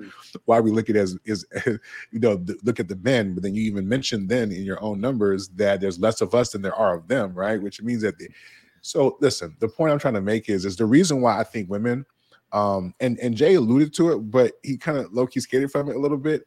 Let's be honest, there's levels to this shit, right? So if a woman was Mhm. married and her husband got killed, we're not gonna look at her the same. As somebody who was in a committed relationship for somebody for a long period of time and something happened to them in the relationship, okay, we get it, right? One time baby moms, I think there's they fall into that category too, girl. You have that one oops, and now you just, you know, you know better, you do better. He mentioned the multiple ones, right? So there are certain behaviors that we are acknowledging is worthy of shame. That's low key what Jay is saying, right? and Mhm, even mhm. if it's only one child, if that woman had that one child during a gangbang, right? Even though it technically was one child, if it was found out that she had that one child in a gangbang, she would still be looked at differently than a woman who had one child and from a relationship with a monogamous partner. Okay. So when people are having. But having is she really though? Because it seems to be a lot of generalization. Is she really though? Is she because really? Angela, is she being looked at differently? No, we're because not talk- Angela got slammed into everybody, the every woman category as well, as far as single mothers. No, no. What I'm saying And- is, is that generally speaking, right? Because we, I'm not talking about Angela. Angela's a little different. She's a celebrity, and the birth. and people people country. are still trying to shame her. I get that, right? But that's a celebrity thing. I'm thinking most people in their everyday lives who had these conversations, when I heard them on Clubhouse, guys would repeatedly say, even the ones who had the most vitriol, there were levels to what Jay said, right? About the thing. So if one person looks differently, I think it kind of derails the general point that there are ways that we look at certain behavior in our community, right? And the outcome of that sometimes can be a child, right? And so, in addition to the front side of the judgment that comes with how you got pregnant in the first place, the woman who had the third kid by the third baby daddy, we collectively say, "Mm, that's not good behavior. That we're not, we are going to have judgments on that. We judge people all the time. There are certain Right, men who would not date a woman because of that background in history, right? And there are people who will say, you know what, I can't be mad at you for that, right? So what I'm saying is like I, what I'm trying to isolate is what does that look like, and is that behavior, right? So let me make the correlation. If people are concerned about the city girl culture that we're currently living in today, right? And they feel like Meg Thee Stallions and the JTs are putting out images that are causing our young girls to over sexualize themselves, right? And as a result of that, they're having just sex with whoever and becoming baby moms. We don't like that for us, right? We don't like that for us. So people can have a criticism about a thing because they, and by the way, Carisha is also a baby mom's, right? Like, and behaves a certain type of way. And people are saying we don't like that. You know what I'm saying? I think that's what we're hearing. And I think it's credible criticism now, whether or not they need to be espousing it a certain type of way, whether or not they need to be harping on it or whatever. But I think if we're going to have public conversations about what women want, because women have had these conversations for infinity, right? It was never, well, hey, girl, we don't care if he needs to have a job or not. If that's what you want, get what you want, girl. But you still collectively participating in the conversations that set standards for how men are supposed to show up in relationships right? And so now, because the generation of you got to have a job to get with me, the generation of I am independent, the generation of hey, I've been having it my way and being able to do my thing for all this time. Got to be prepared for backlash for people who just do not agree with what that has led to and the consequences of those actions. Come on, man. So Okay, look, I'm not arguing bit. Go ahead. against that. Go ahead, Jay. I, well, so look, let me just say, I'm not arguing against you in regards to the pushback that's coming from the generation who's saying that we you need to be held accountable and you need to recognize that you create this culture. My problem is the fact that there's so many men who are saying that these women, because they're single mothers, they're not deserving of, they're not worthy of, they shouldn't have happiness, they shouldn't find love, they're not deserving of it. It's that worthiness conversation that I actually have an issue with. But um, I think- Jay, I know you wanted to say something. Sorry. I think we're having the wrong conversation. First, let me say a, a pushback on on the gangbang girl. Uh, yo, if she got pregnant in a gangbang, I I do not judge her. Girl, express your sexuality however you choose. You know what I'm saying? She probably thought dude had a condom on and he he, he ganked it on her, and that's not her fault. You know what I mean? She couldn't look back; it was dark. I mean, it, these things can happen. Um, but uh, what I But people do will still judge her, though. is- Jay, would you agree? They Whether it's right or wrong, but do you think think a majority I of think- people would judge her? I think the judgment should be on the unprotected sex. I think that's the problem in our community. I don't think it's the baby mamas. I think the baby mamas are a symptom. I think the baby daddies are a symptom. I think the fact that people have have gotten themselves into a mindset that says sex is only enjoyable if I can do it unprotected is why we have what we have. Right? If we were if we were pushing if we were pushing It's a little better that uh, way. Uh, and that's called accountability, though, and responsibility. If you do have put a condom on it, take birth control, No, Jay's making an argument. He don't understand why people don't want to wear condoms. It's What you saying? It's a lot. There's, I mean, there's a clear reason why people prefer Hey, to listen, wear condoms. I, I, listen, listen, listen. Let's be accountable. I- We're talking about I- accountability. I did. though. I did have a problem in college, but I've gotten better now. Yes. But we talk about accountability and how we can be accountable, right? The first and And look, simplest step I'll is own it, and birth I will- control. I will tell you, form. I would yes, yes. I would tell you that that you know what I'm saying that morning after pill, you know what I'm saying? If I didn't do it in the beginning, we were doing it in the, in, in the aftermath. Um, we were taking responsibility for the possible outcomes of our actions and consequences for our actions. And I, I just think that um, you do need to contraception contraception should be as much a part of this conversation as the stigma of of um, pregnancy outside of wedlock. All right, and, I think by addressing it in terms of contraception and our attitudes toward contraception, I think we're more likely to hit men and women and affect a greater change than by shaming either group. You know what? That so happened to move right on to our so-called solutions. I'm not saying that what you just proposed is a so-called solution. As a matter of fact, I Keep it think that's a real solution. what? Mr. Commentary. Here in the background, just- I know. if y'all, right? if you turn up real loud, you can hear him in the background. oh my goodness and so and you know to be honest i think that's like like you said that's actually something that's real in our community that we can address and it's definitely better than the so-called oh you need to keep your legs closed and it's like but cat's Why already that out not the bag solution? in this case Well, then, no that's a so-called solution yeah, what's that not a because solution? It's Could've done that half so-called wait what Why that? is it so? Why is it a so-called solution? Why is it not Oh, a- because solution? it's not. To be honest, in this case, the they're telling this to women who already had the babies, right? Mhm, They're telling mhm. it to the mothers after the fact, and Okay. so therefore, it's not a real solution That's not true. because it's after the fact. They already No, they're already a single mother. They're already experiencing the disdain, and but the contraception conversation about why instead of just keeping your legs closed, use protection when you're having sex. Let's make better decisions. That's an actual solution that can be implemented. Okay, so you're saying you're saying contraception is a potential solution, but abstinence is not. I just want to make sure I have you No, on the record I'm not saying that, that. you're saying that abstinence because abstinence meaning to abstaining from. bag. Okay, no, no, no. See, so you're working the backwards, right? already out the bag. Hold on, hold on, hold on. I get what you're saying, right? They, they already had the one child, but we just talked about how there's levels to this, right? So once she makes that one mistake, right? Air quotes, I'm just, you know, for the sake of conversation, right? If the solution, therefore, is not to continue to become a baby mama by multiple guys, then yes, the solution would be is to close your legs, right? But is that fair? you the one who Because they were saying there's folks like having sex? There's Weren't you the one who just got done saying folks like having Listen, sex Listen, man, no, no, no. See, I, I feel, I feel, I feel like we get these conversations misconstrued, right? I was only arguing the point that I think abstinence can be A a, solution. solution. You said it. You kept on saying so-called solution, and I guess I understand your premise if you're talking about once you become a, a a single mother that hey, you're already one, right? But my premise is not that. My premise is is that once you maybe made an error, you correct that error through better action moving forward. And if you are irresponsible with your vaginas or vagina or penis, that you become more responsible is how you correct that action. and for that's some people, celibacy, and- not abstinence. And so hold on, what's so you so you said abstinence is what? so abstinence is You can a virgin. You can only be a virgin. Yes, Okay, right. Before you even engage, and if that's the case, that is What- a solution for those who are not Okay, baby I- mamas already. So it would I'm sorry. Still keeping your legs closed. Women- Is women- abstinence. women- It's still keeping your legs closed. Yeah, I'm sorry. I, I got the definition confused because I didn't know that abstinence was solely for virgins because women out here, and this is the other reason why I was going to get on you, that there's a lot of women out here who are using that as an actual solution. Like, hey, abs- um, I'm celibate now. Okay, so Yes. wordplay aside, right? What I'm saying is there are some women who recognize that part of my problem was just fucking whoever. And so, in order for me to do better, is I have to stop fucking whoever. They literally are applying the close your legs strategy as a potential solution. So to call it a so-called solution. So I'm calling it a so-called solution is because it's not being given in earnest, right? So the folks who are choosing to be celibate and the folks who are not having sex, period, because they're abstaining because they're still virgins, is because for the ones who are celibate, is because they're working on themselves, right? So the solution would have been to work on yourself, even if that includes um, celibacy.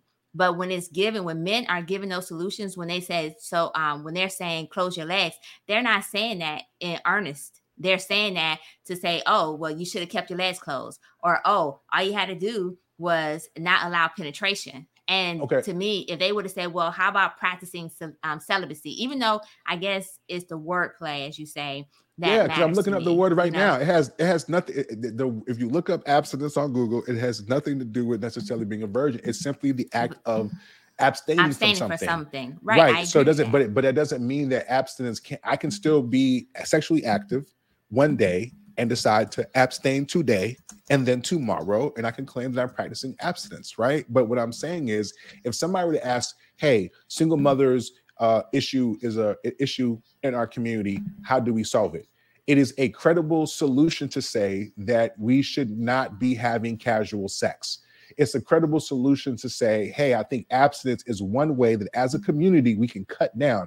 It's important to say that if we're believing in being abstinent until marriage, right, these are viable solutions that we can use to cut down on these issues. I don't understand why we can't just acknowledge them as just like a viable solution.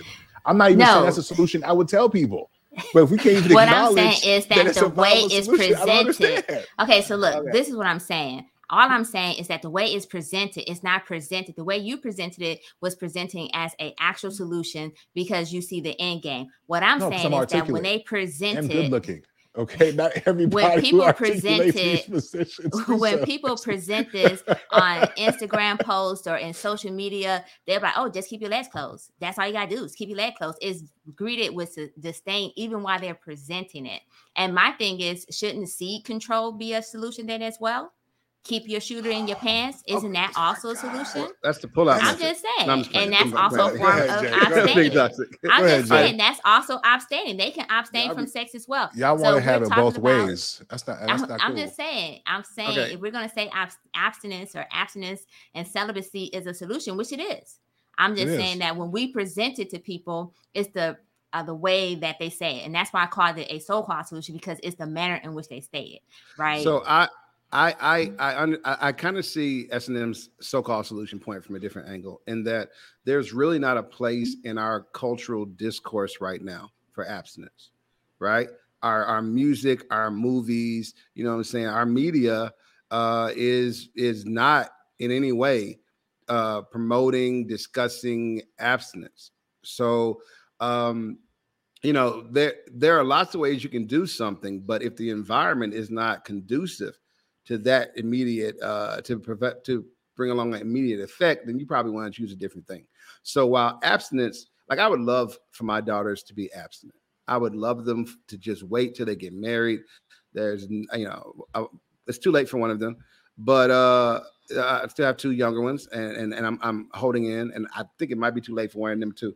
Anyway, um, I said that to say uh, people are to make their own choices, and people are, are sometimes going to make mistakes, and they, even they deviate from the values that you've expressed to them over and over again, such as abstinence or celibacy, right? There, that the the um the net that can catch all of us on that tightrope would be contraceptives, right? Would be at least stopping it before the situation gets worse. That's why I think that's probably a stronger solution. I don't know that the cultural climate right now is conducive to uh, a message of abstinence that will stick when we're like you said, Nic, we're in the city girl era. You know what I mean? We're in the WAP era. It's, it's where we are right now, right? Now, maybe when the WAP area runs its full course and people are like, oh man, that took us down a bad road, then we'll swing the other way and then we'll be ready to have the abstinent conversation. or the celibacy. There's a lot of people who are actually being celibate right now, right? So we could technically have the celibacy conversation, but it's yeah, it's I'm just not even advocating interesting. for celi- Listen, listen. I'm not even. First of all, I think we can have a movement around abstinence or celibacy. Uh, I think movements come along all the time. Like we've lately heard about people wanting the soft life and wanting to become Stepford wives, or you know, work at home. You know, you know, live. You know, like you know, stay at home wives. Like, that was a whole like reincarnate. I didn't know women still wanted those things, right? Until I got on Clubhouse, right? It's like, wow, y'all really want that. So I do think that it's fair to say, like, yo, if you want that, here's what it's going to take. You know what I'm saying? To a certain extent, right? So I look at it a little bit differently because I don't think it's just a it's just a, a, contraceptive problem. I think it's a cultural problem when you think about repeating cycles. You know what I'm saying? Like if a young girl is is, is being raised in a home and how her mother moves is what she sees, and then she does that for herself, right? That's not just about contraception. I think there's a conversation around lack of self value, self worth. I think there's a conversation around women who feel like they need to validate themselves through the experience of men who may have been missing, right? So there's a, I think it's deeper psychological things that leave women open to being pregnant, right? Because there's a lot of people having sex. Let's be clear. There's a lot of people who are having sex without getting somebody pregnant. Let's also be clear, right? But when you talk about why a certain thing may happen in our particular community at a larger rate, I think there is more to it than just contraception. You know what I'm saying? For both little boys and little girls. You know what I'm saying? We grew up in an era that was hella mis- misogynistic. We looked at women as if they were nothing more than just property or things for our, pleasure and, invo- and, and entertainment. From that point, we continued to evolve. Why? Because there were people who addressed what's being said in music, what's being said in culture. Women started Me Too movements. Like there's a lot of things that started to push back and have an impact on how we move, right? At least in the public space and hopefully in the private space too. So I think it's far greater reaching than just contraception. There's a lot there, you know. But I think as far as a solution, um, aside from uh uh, you know, abstinence and um you know, not having sex. I think people just got to be honest. There's a there's a large responsibility with having a child it seems like there are people who think it's easy to be a parent. It's not. I think we got to be honest mm-hmm. about that mm-hmm. too. You know what I'm saying? It's expensive as hell. You know what I'm saying? Young lady, right? And this is and this is the thing I was gonna say to you, SNL, right? And I and I really mean this, right? It is your body, it is your choice. The imbalance conversation is going to be forever imbalanced is because of that simple fact. The the the imbalance on the choice, right? We both don't have equal say you know, at the end of the day, as a man, if I respect your right, your body, then you got to at least respect the fact that we don't have an equal voice in the in the child coming into fruition and being born. We both did participate in sex, but only one of us gets to decide. And for men who are on the opposite end, when we want the child and she chooses not to have the child, we got to suck that shit up. you know what I'm saying? You feel me? Because y'all have the power, so we can't so when we try to have these conversations, like, yes, we should talk to men. Yes, men should do better. Yes, da da da da da da. But the person who's going to carry that child for nine months is the person I'm going to focus my attention on because that person has the control for the most part outside of anything treacherous happening to say yes i'm opening my body to you yes i know when i ovulate yes i know how my body works yes i can go to the doctor and get precautions on the front end yes i can even go to the doctors and get precautions on the back end a day later, or so on and so forth. But then we try to make it seem like it's a balanced conversation. And I'll land with this Is it possible that part of the backlash that we're hearing about single moms is that same backlash? Men are like, well, shit, we didn't have any choice to begin with. And so, like, you guys are out here living recklessly and whatnot. And so now we get to point at y'all because we're absolving ourselves of any real responsibility, right? Because it's you get a sit your body, your choice. you know what I'm saying? I told so, you I didn't want that baby in the first place, but you still went ahead and had it. So okay. guess what? This is how I can shoot back at you. For my baby mama who's giving me hell, boo, boo, boo. My ex-wife so look, who's giving me hell, boo, boo, boo. Not the ex-wife giving you hell too, but I'm just gonna say that why I understand the argument of your body, my body, my choice, and whatnot, that technically there is still an opportunity and that's during prior to the sex itself. Now once sex occurs then yes it's on the woman with the my body my choice. But prior to that sex actually occurring then there's opportunities for both the man and the woman to take precautions right? It just uh-huh. so happened that most of these precautions are by is put on the woman for the most part right? Even though something as simple as slipping a hat on it right as far as putting a condom on it seems to be a foreign concept now, when if the woman allows raw dogging and doesn't hold the man responsible, and mm-hmm. then she goes with my body, my choice when she chooses to have the baby, particularly if they already had a conversation that he don't want to have a child. But we're assuming that men are being upfront and saying that they don't want to have a child. We're assuming men are being upfront saying that, hey, I'm laying down for recreation, even though I know this is for procreation. And women are laying down for recreation too. Don't get me wrong what I'm saying is that we're assuming conversations are being had in regards to what the expectations are from the sex act. Everybody knows when you lay down to have sex, if you don't use any protection, then ultimately there's a possibility that a child may be conceived. And to and regardless if it's her body, right? When you first make that lay down, you know that's a possibility. So if you know that as a man, why not protect yourself? Why not protect your seed? Why not keep your seed? You know what I'm saying? And so, and then as a woman, yes, it's because she's barren and she definitely should take protection. She definitely should take precautions because ultimately she's the one bearing that child. And ultimately she's going to have that responsibility once that child is born. Or if she chooses to abort that child, it's still ultimately going to fall on her in that decision making process. And contraception ahead, is easier for women, right? We talking about a patch right? Or we talking about which pill? causes? Or we talking about a yeah, it's not. It's not easier. Not As a matter of fact, if you're talking causes, about anything that you're taking in your body has a potential side effect, that's not necessarily. It's not easier. easy. I mean, easier in terms of time a man, the man will have to put the condom and condom on it every sexual. She has to take I think a, he should. She has to put the patch on. She has to take the da- the daily pill every day before and prior. I'm going to just. but I don't that. think that's Let's even. Not go that route. That's not to me. That's not even the argument though. Like to me, that's not she even the argument, sick. right? Because yeah, again, again, again, yes, we both laid down, but you have an additional right between the time of conception to the child being born my only argument was I don't disagree with you, SNM. My only argument was is that sets the foundation for why it's imbalanced right? If we agree there is an imbalance, right? If we can agree that people are going to look at it differently, that's to me the reason why is because right. there's a certain level of say that women have that men do not have in the, in the entire process. That's number one. Number two, they'll also say that even when it comes to access to having sex, a man is like, hey, I want to have sex with you. It's still up to that woman to say, hey, yes, I will receive you, right? So even if from day one he wants to have sex with you, it does not happen until you commit to having sex. The other part about it is like, do you just not know your body and how ovulation works, right? As a particular woman, like, and uh, again, the other part of it too is it's like the bulk of the responsibility is going to fall on you. We already see a guy can have multiple baby moms and not be looked at the same way. You're not going right, to change a double standard right? So we can spend all the time like arguing why it should not be that way. But if we understand the truth and the reality, it's okay to say, you know what, I get that. And yeah, I do ultimately have that choice. And so, yeah, that does mean that I'm ultimately a little bit more responsible. But that's also not even including the fact that I am the one going to be carrying this child for nine months, right? And then after the child is here, most likely, I'm not telling anybody to assume anything. If I'm telling anybody to assume anything, it's assume the fucking worst like, don't mm. assume that he's going to be there for you. If you are a woman mm-hmm. getting pregnant, you have, and you're out there having sex, number one, you have to assume that he's only there for sex until he shows you otherwise. I'm not saying don't get mm-hmm. your groove on. I'm saying protect your motherfucking self, right? Pretend like all he's there is for the cookie and you want to give him some, but the last thing you want is for him to leave a lifelong commitment behind for you and protect yourself, sis. If you're now, not married, I can agree 100% with protect yourself. Yes. If you're not married, first I want to say in the words of Uncle Ben to Peter Parker, with great power comes great responsibility.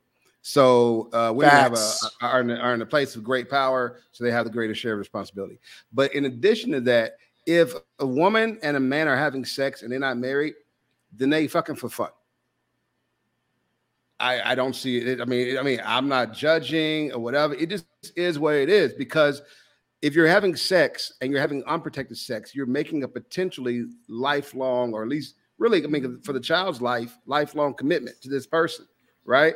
You're you're opening the door for that. But then if you're doing it in a in a in a relationship that the person has not proposed marriage or y'all aren't married, they already are telling you, I'm not really ready to sign on for lifelong commitment with you.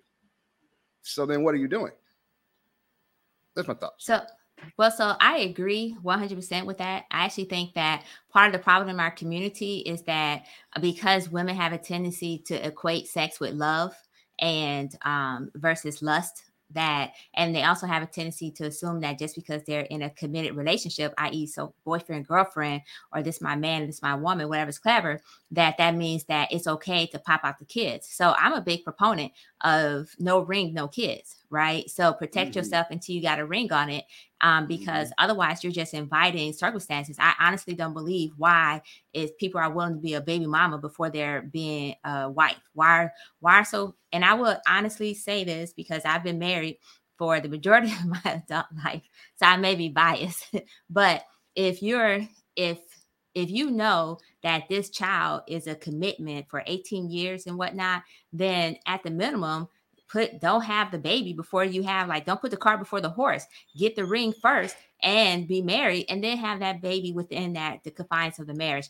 Now, if you're one of those people who don't believe in marriage and whatnot, then be ready to assume and accept the responsibility that this person may or may not be present and all that comes with it, right? But ultimately, the entire disdain, I think we need to have another conversation because I think the the trauma that's associated with some of the kids that came from single mother household is also mm-hmm. contributing to the disdain. I think that while we may have touched the surface, we haven't really gotten underneath the surface to get to why there's such disdain. We haven't got to the part where these single mother households affected our community and we haven't got to the part to where understanding that that came with some form of trauma and that trauma has mm-hmm. translated into what we see today and so i think it's worth having another conversation just associated with the trauma of single parenthood right? And i hate to say it as a trauma but we clearly see and hear people who are saying that they're coming from single parent household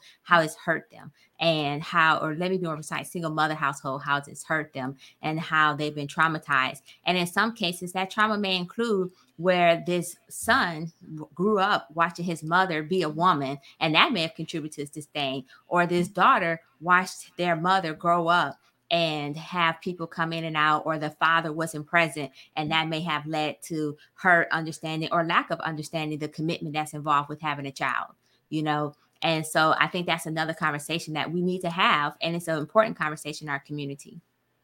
So it's funny because I was trying to have that.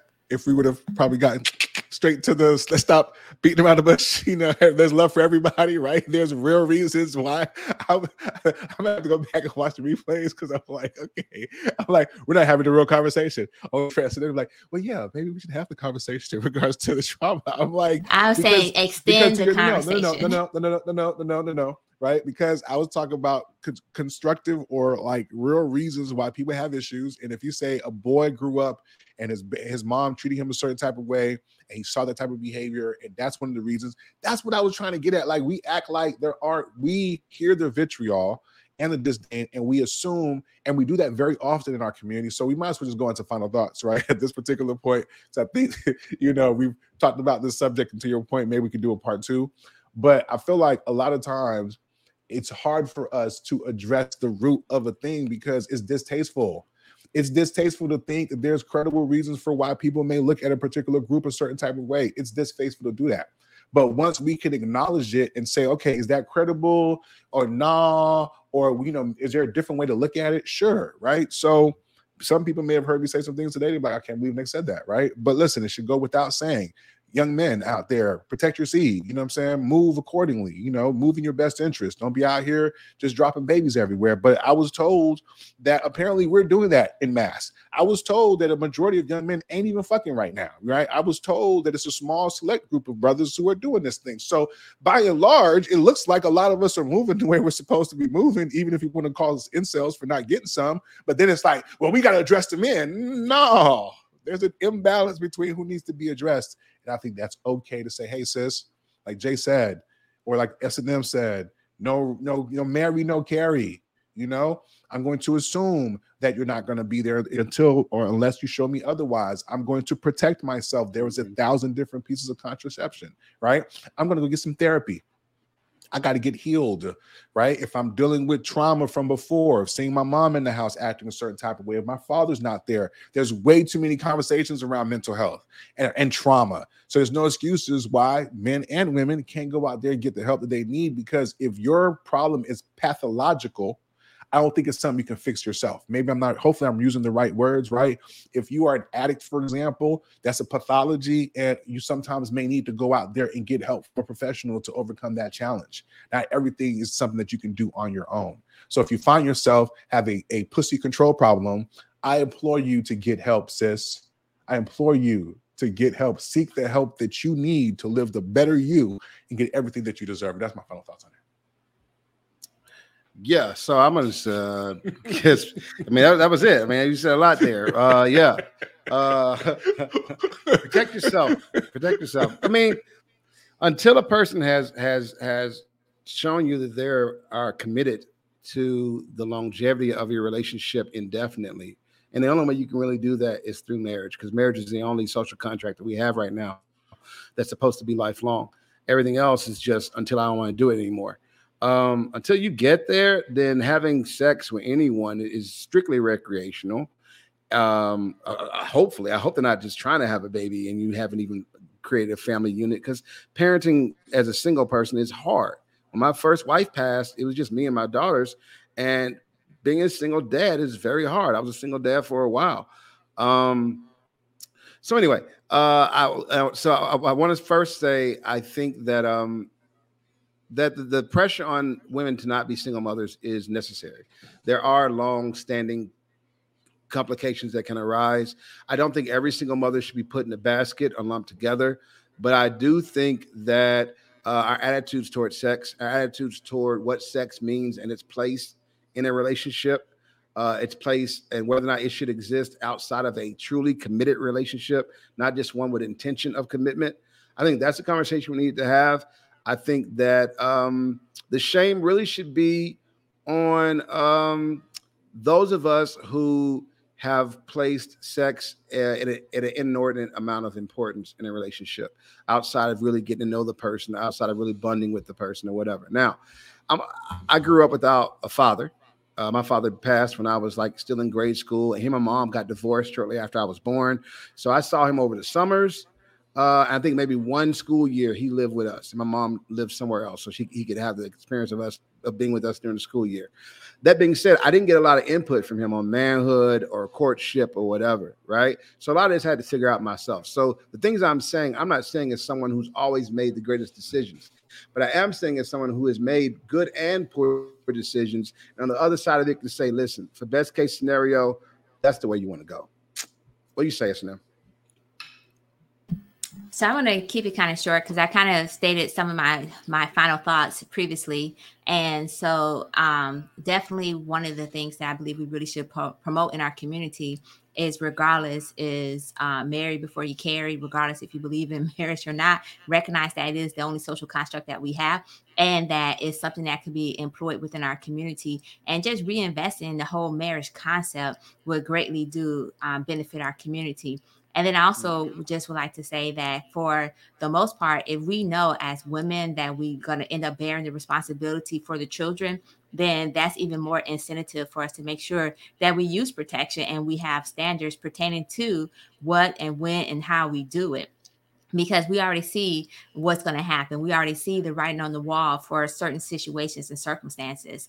And so having that accountability factor, I believe would go a long way in our community. Now, as far as the trauma that's associated with the single parenthood, at some point you got to let go and take ownership of yourself right? You can't keep blaming everything on single mothers, single fatherless homes, and so forth. And sometimes you just got to do the work to move yourself forward. And what that work may look like could involve seeing a therapist, it could involve seeing a counselor, it could involve taking that time of being celibate and whatnot. And so, if just do the work to make you a better person, right? And I'll end there. Sound like you was, was a plug for Make Marriage Great Again. We got to make marriage great again, y'all. It you is a plug. So that people can find each other a little bit sooner and then build these families and build these communities, man. But listen, we had a great podcast today. I mean, we talked, I mean, it's our longest one. I mean, it's only our second one, second but shout one. out to being our longest one. You know what I'm saying? But I mean, aside from the great conversation, anything else before we get up out of here? so I'm supposed to play the theme music, right? And then we out of here, right? Okay. All right, yeah. so I'm just play the theme music then, and then we get up out of here on the side. Yeah. yeah. Let's see. Let's see. Hold on.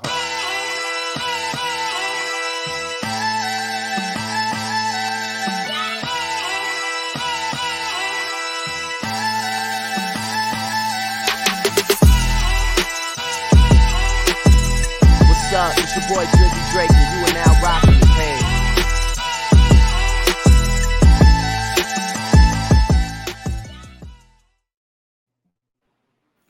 Oh, my bad. I was getting my dab on. All right. So we out of here, y'all. Peace. I'm, be I'm in recording. In recording. In recording.